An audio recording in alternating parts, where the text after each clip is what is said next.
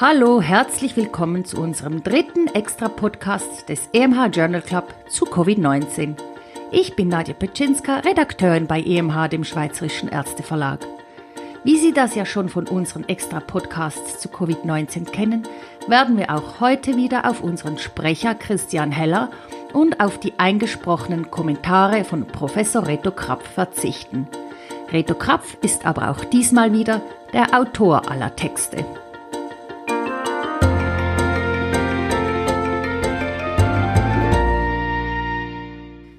Beginnen mit der Besprechung einer Studie zur Epidemiologie.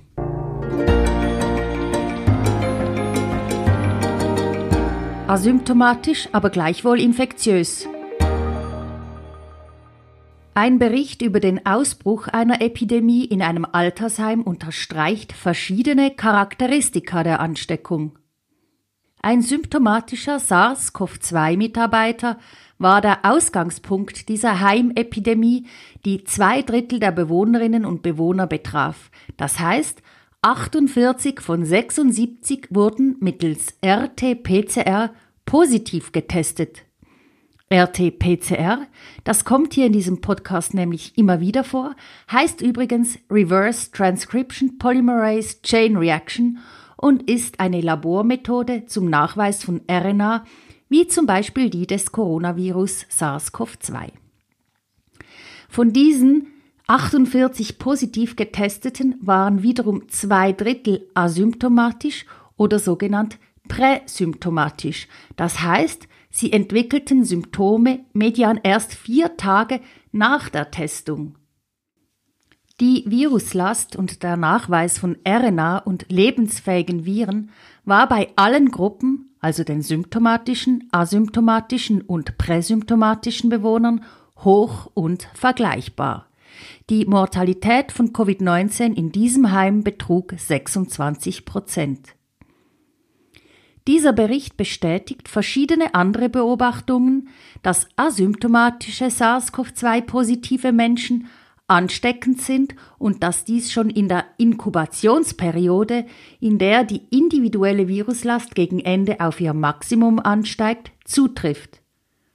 Während die Testung aller symptomatischen Personen, was jetzt auch in der Schweiz vorgeschrieben ist, zu begrüßen ist, wird eine, wie aktuell implementiert, Beschränkung darauf, das Verständnis von Sekundärepidemien, etwa im Rahmen der Rückkehr zu einem gesellschaftlich-beruflichen Normalzustand, nicht erlauben und eine schnelle Kontrolle zumindest nicht fördern.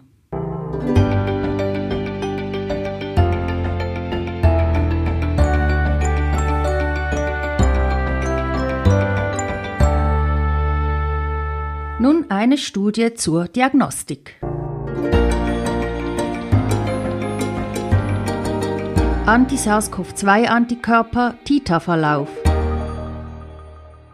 Es bestehen nach wie vor große Unsicherheiten über viele Aspekte der Anti-SARS-CoV-2-Antikörper.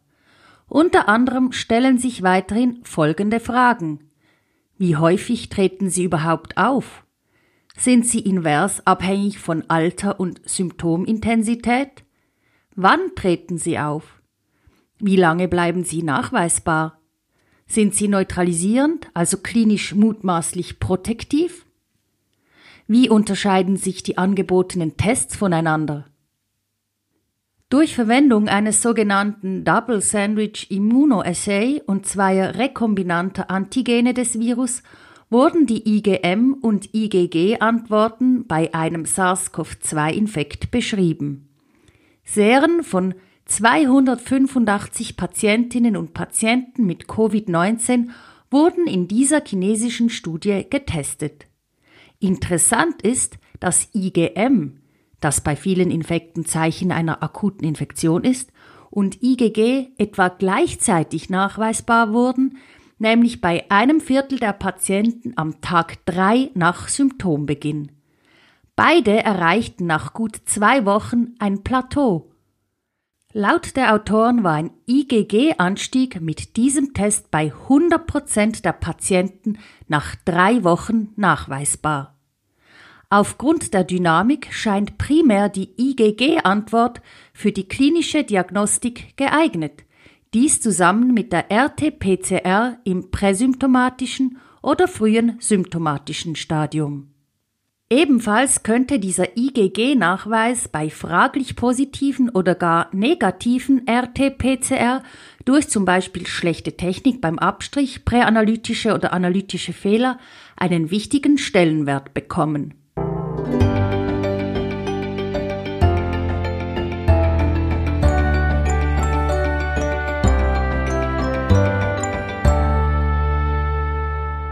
Wollen wir noch vier Studien zu klinischen Beobachtungen besprechen.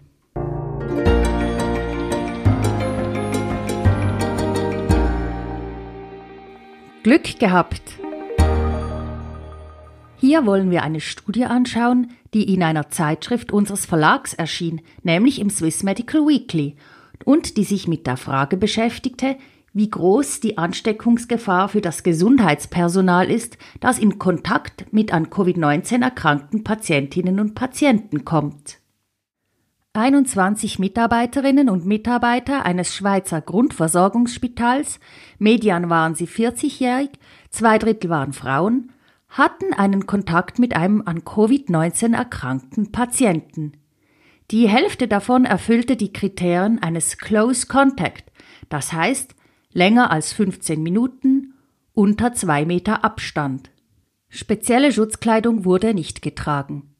Im Gegensatz zu einem Familienmitglied des Patienten blieben alle Mitarbeiterinnen und Mitarbeiter des Spitals RT-PCR negativ.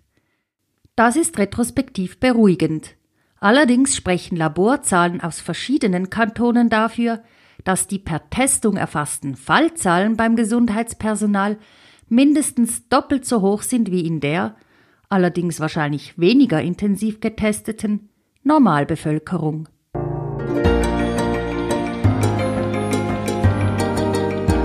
ACE-Hämmer gefährlich oder sicher? SARS-CoV-2 bindet mit seinem sogenannten Spike-Protein an das weit verbreitet exprimierte Angiotensin Converting Enzyme 2, also ACE2. Dieses Molekül wird unter anderem auch in Endothelzellen, Zylinderepithelzellen der Nase sowie Pneumozyten vom Typ 2 exprimiert. Aufgrund von Herzinsuffizienz und Hypertonie, die gleichzeitig ja auch Risikofaktoren für einen schweren Covid-19-Verlauf darstellen, stehen viele Patientinnen und Patienten mit Covid-19 unter Vorbehandlung mit einem ACE-Hämmer oder Angiotensin-Rezeptorblocker. Drei Studien, zwei chinesische, eine britische, kommen zusammengenommen zum Schluss, dass die etwas erhitzte Debatte über die potenzielle Zusatzgefährdung durch diese Medikamente versachlicht werden soll und auf die laufenden prospektiven Evaluationsstudien gewartet werden kann. Laut den drei Studien waren die Verläufe der Covid-19-Erkrankung unter Blockade der Renin-Angiotensin-Aldosteronachse nicht schlechter. In der allerdings kleinen britischen Studie wird sogar über eine verminderte Mortalität berichtet. Kurz und bündiger Rat von Reto Krapf. Diese Studie keinesfalls zum Anlass nehmen, bei Patienten mit Covid-19 neu mit diesen Substanzen anzufangen. Abzusetzen sind sie aber auch nicht. Allerdings sei daran erinnert, dass das ACE2 in seiner Eigenschaft als SARS-CoV-2-Rezeptor ein offensichtliches Ziel für eine medikamentöse Intervention darstellt und im Zentrum einiger Entwicklungsstudien steht.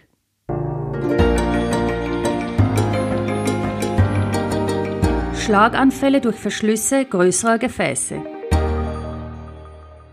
Im Rahmen der New Yorker Covid-19-Epidemie wird über Schlaganfälle durch Verschlüsse größerer Gefäße bei vier Patienten und einer Patientin unter 50 Jahren in zeitlichem Zusammenhang mit einer akuten Erkrankung an Covid-19 berichtet.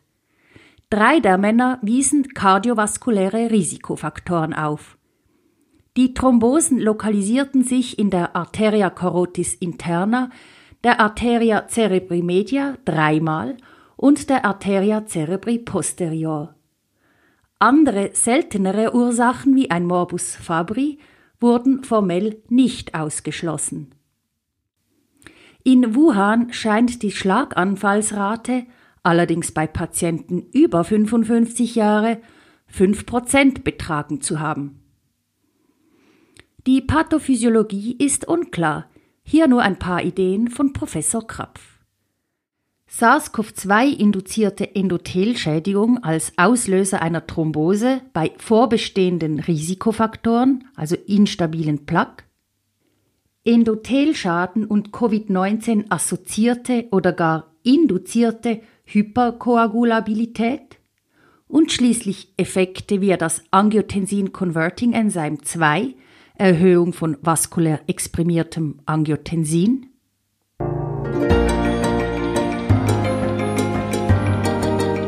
Zurückgezogene Covid-19-Manuskripte. Vielleicht kennen Sie die Webseite retractionwatch.com ja schon. Wenn nicht, dann möchten wir hier kurz darauf hinweisen. Dort können Sie nämlich zum Beispiel eine aktuelle Liste von Manuskripten zu Covid-19, die zurückgezogen wurden, einsehen. Wir verlinken die Seite in den Show Notes dieses Podcasts oder unter emh.ch-podcast. Reto Krapf meint dazu, hier reiche der Platz nicht aus, um zu philosophieren, warum dies auftritt und weshalb auch bei angebotenen Schutzmaterialien, diagnostischen Tests und Angaben zur Wirksamkeit von Medikamenten massiv und teilweise erfolgreich gemogelt wird. Noch interessanter wäre es zu untersuchen, warum wir generell und in der jetzigen Krise genannten Zeit noch schneller solchen Versprechungen auf den Leim gehen können.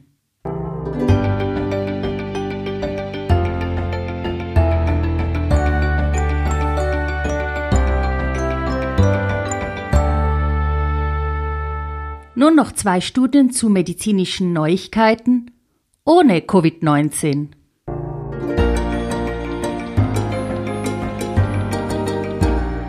COPD-Behandlung in der Praxis. Die Inhalation einer Dreierkombination von langwirkenden muskarinergen Antagonisten LAMAs, Beta-Agonisten LABAs und Glukokortikoiden war auch in einem Umfeld der praktischen ambulanten Medizin nicht besser als die Zweiertherapie, also ohne Glukokortikoide. Untersuchter Endpunkt Exazerbationen einer chronisch obstruktiven Lungenerkrankung COPD. Die Dreiertherapie war mit mehr schweren Pneumonien, Hospitalisationen assoziiert, könnte aber bei relevanter Eosinophilie und häufigen Exazerbationen Vorteile aufweisen.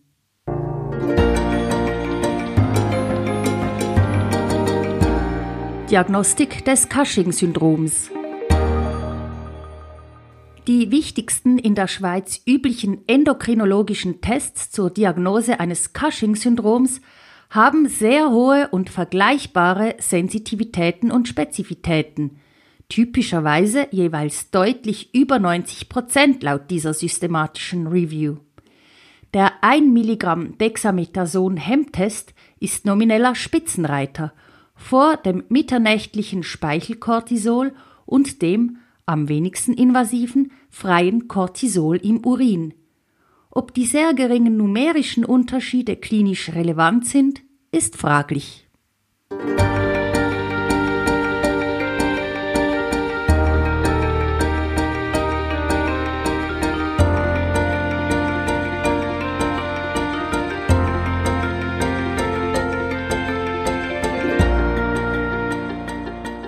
Das wäre er schon wieder gewesen, unser Covid-19 Extra Podcast.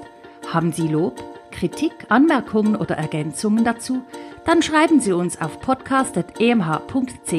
Vielen Dank dafür. Wann die nächste Folge erscheint, kann ich Ihnen wie immer nicht genau sagen.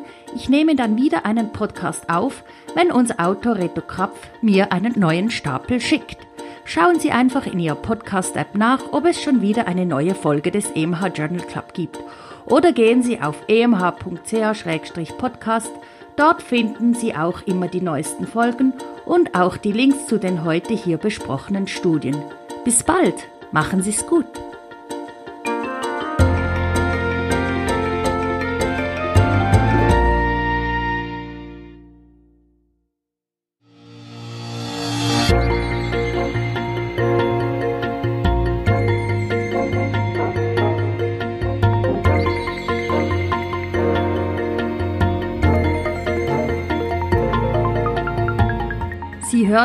Hörten EMH Podcast, EMH Journal Club. Moderation und Textbearbeitung Dr. Nadja Petschinska. Autor der Originaltexte Professor Dr. Reto Krapf. Musik Martin Gantenbein. Produktion EMH Schweizerischer Ärzteverlag.